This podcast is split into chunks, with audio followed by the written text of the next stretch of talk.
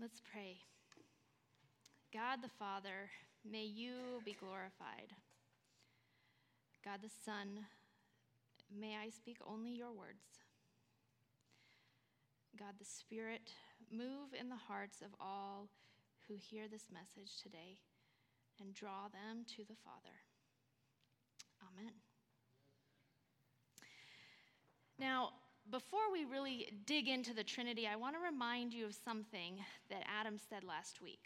He said, In the Bible, God is revealing himself, not explaining himself.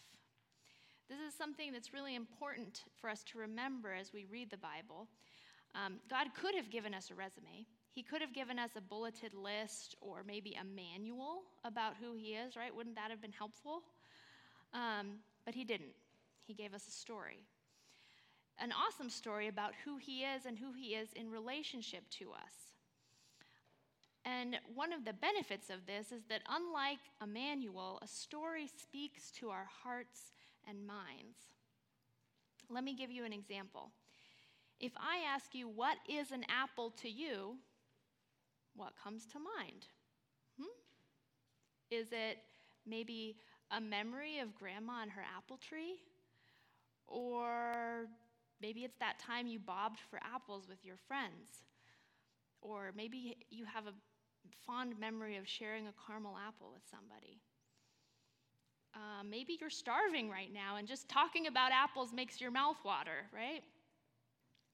If all we learn in life is that this is an apple and um, you know you can eat it, we'd be missing a whole lot.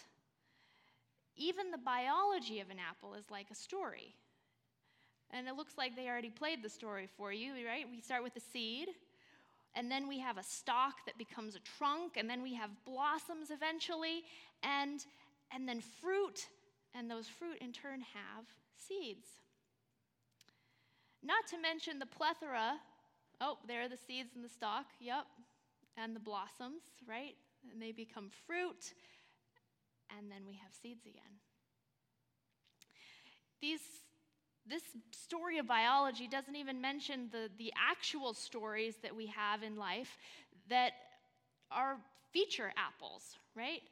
You all are familiar with this story.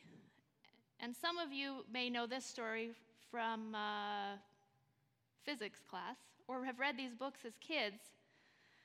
Um, and the last two, if you don't know them, you should look them up. They're good stories William Tell and Hercules and the Golden Apple. They're great stories, and they feature apples, right? It's more than just an object. Stories are important. By revealing himself in a story, not a manual, God invites us to ask questions. And it should prompt us to pursue God in relationship to seek answers to these questions. It's so important. By revealing himself in a story, God invites us to ask questions, and it prompts us to pursue him in relationship. At the end of this series on the Trinity, I hope you have more questions than you have answers. Today's sermon, though, I want to give you a little warning here. It's not organized as many sermons that we Presbyterians love, right? We all love the sermons that have the three points with the nice, neat subpoints underneath, right? Um, that's not this sermon. Today we are going to unpack a story. And the story, the sermon follows the story from beginning to end. Um, can you tell me what's more important, the beginning, middle, or end of a story? Uh, maybe, maybe not. Um, can you grasp how profound an ending is if you don't have, if you haven't experienced the beginning? It, that might be difficult. So, with that, let's open to the first page and take a look at the Trinity and especially the Son of God in the whole story of the Bible. And um, I do promise that we will be done before lunch tomorrow. Um, we're going to zoom out a lot, right? We're going to zoom out a lot. We're going for like space station height, right? 250 something miles above the earth, right? We're not we're not going to be looking super super finely. From the first words in the Bible, we meet the Trinity, and Jesus is a central figure. The text specifically mentions the Spirit of God hovering before creation, but all three persons are there, active in creation. Consider this reading. In the beginning, God the Trinity created the heavens and the earth. Now the earth was formless and empty, darkness was over the surface of the deep, and the Spirit of God was hovering over the waters. And God the Son said, Let there be light. And there was light. And God the Father saw that the light was good, and he separated the light from the darkness. If we see God as a Trinity existing in relationship for all time, creation becomes an expression of a loving and creative God rather than a list of so and so did XYZ. In Hebrews 1:10, the Son of God, Jesus, is called Lord and God who laid the foundations of the earth. In the introduction to the book of John, the apostle is more specific. In the beginning was the Word, and the Word was with God the Father and the Spirit, and the Word was God the Son. He was in the beginning with God. All things were made through him, and without him was not anything made that was made. When the Bible tells us Jesus was present and participating in creation as part of the Godhead, we must affirm that God the Son is fully God. Now, what's more profound than the fact that God created everything is the fact that He created humanity specifically for the purpose of, of sharing a relationship with Him.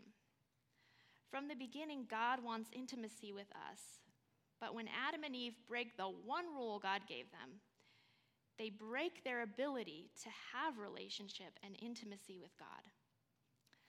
Michael Reeves, in his book, Delighting in the Trinity, says Adam and Eve were created as lovers in the image of God. They could not undo that. Instead, their love turned. Created to love God, we turn to love ourselves and anything but God. In Genesis 3, the problem is deeper than actions, deeper than outward disobedience. Eve's act of sin was merely the manifestation of the turn in her heart. She now desired the fruit more than she desired God. And this, says James, is just how it is with all sin. It flows from our desires and what we wrongly love. Those who were made to enjoy the beauty of the Lord turned away to enjoy their own. Love's longings and desires and the desires of their heart shifted from the Lord to themselves. Now, in this story, God quickly deals with the sin in part. Adam and Eve are cast from the garden and from the presence of the Lord, but they don't immediately die, and God gives the promise of the serpent's death. I will put enmity between you and the woman, and between your offspring and hers. He will crush your head, and you will strike his heel. In other words, someday a child of the woman will kill you, Satan. Now, this is, this is really important point theologically for so many reasons. Um, but today, what's, what strikes out, stands out to me is that this is where God promises a human redeemer. As a woman, I am biologically incapable of producing offspring that is anything but human. Your head might start spinning now, which is okay, because God the Son is fully human. He is also fully God. You might say God is the perfect definition of a paradox. You see, it would never satisfy the justice of God for the one who redeems the world to be only God. And it would be impossible for the one who is only human to live the spotless life necessary to break sin and death for all. You and I know that this promised child is Jesus born in a manger. Now, the night that God comes to earth as a baby, heaven sings so earth can hear. Glory to God in the highest, and on earth peace on whom his favor rests.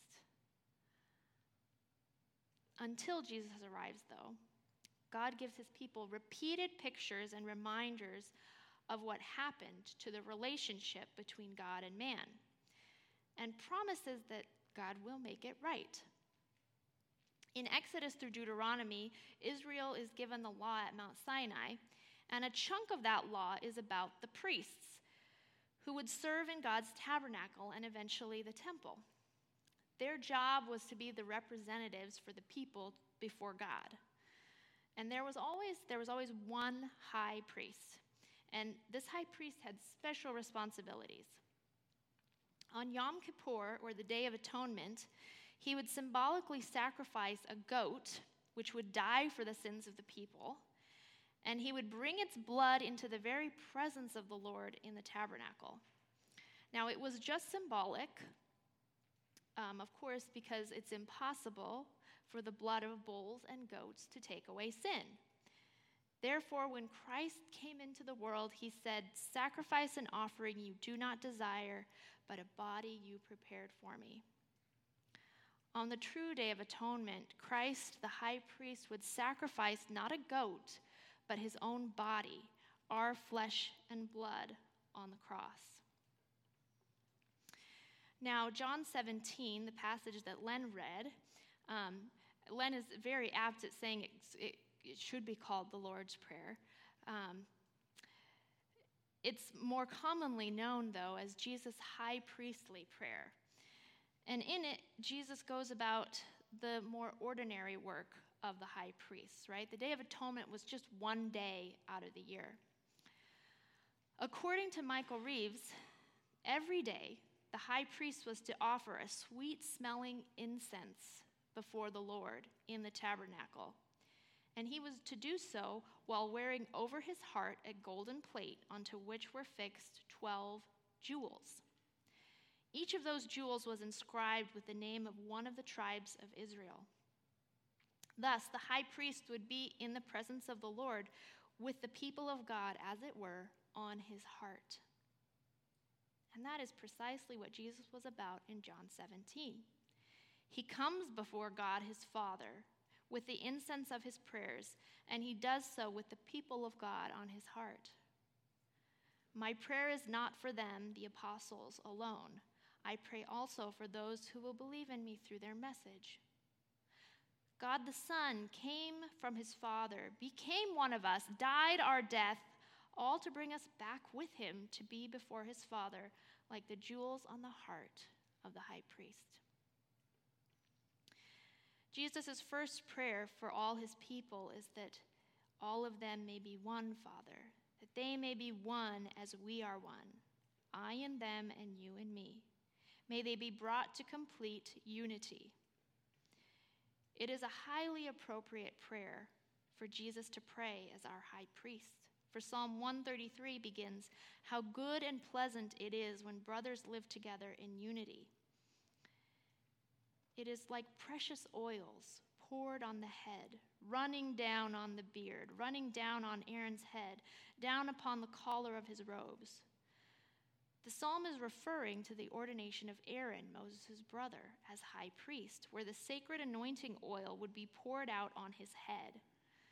Just so would Christ, the anointed one, be anointed by the Spirit at his baptism.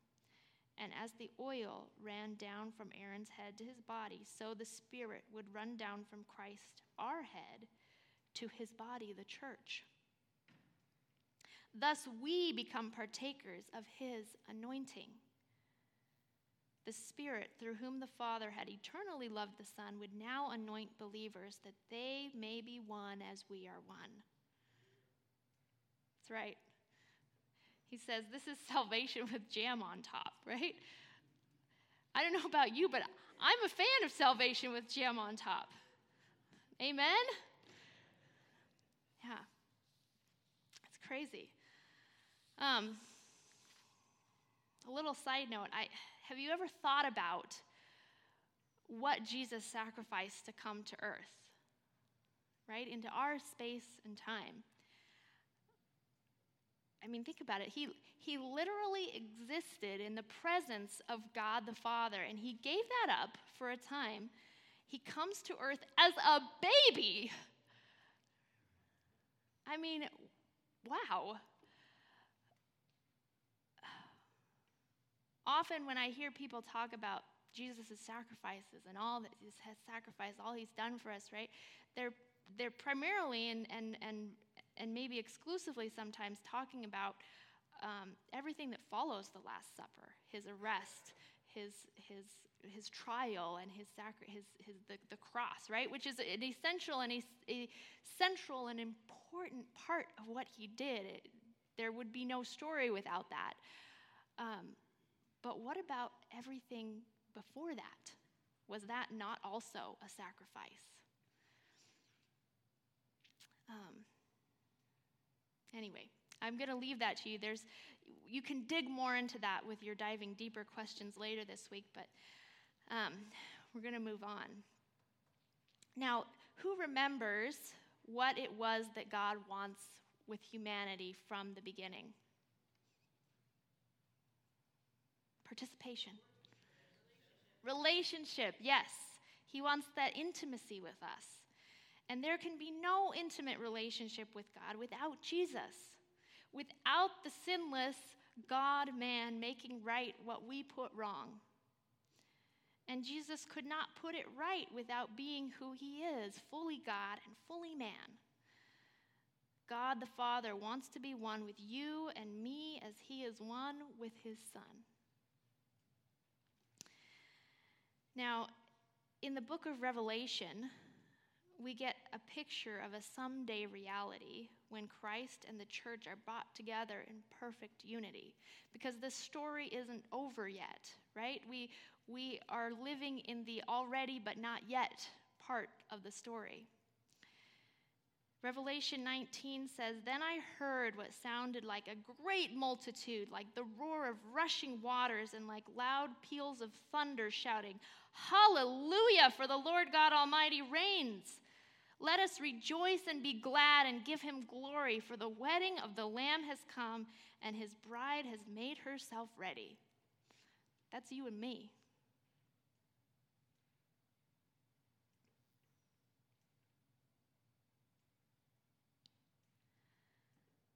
I want to close with a last reflection from Michael Reeves. The Father is not about sprinkling blessings from afar and his salvation is not about being kept at a distance, merely pitied and forgiven by our Creator. Instead, he pours all his blessing out on his Son and then sends him that we might share in his glorious fullness.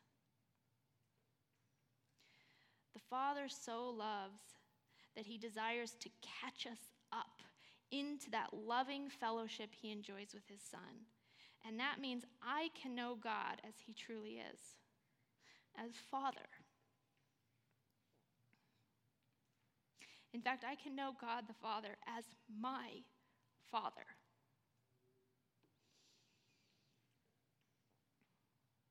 Let us pray.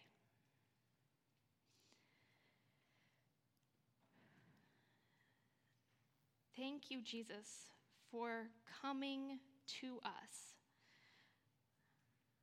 for being who you are, fully God and fully man. May you stir our hearts to ask more questions about who you are and who you are to us.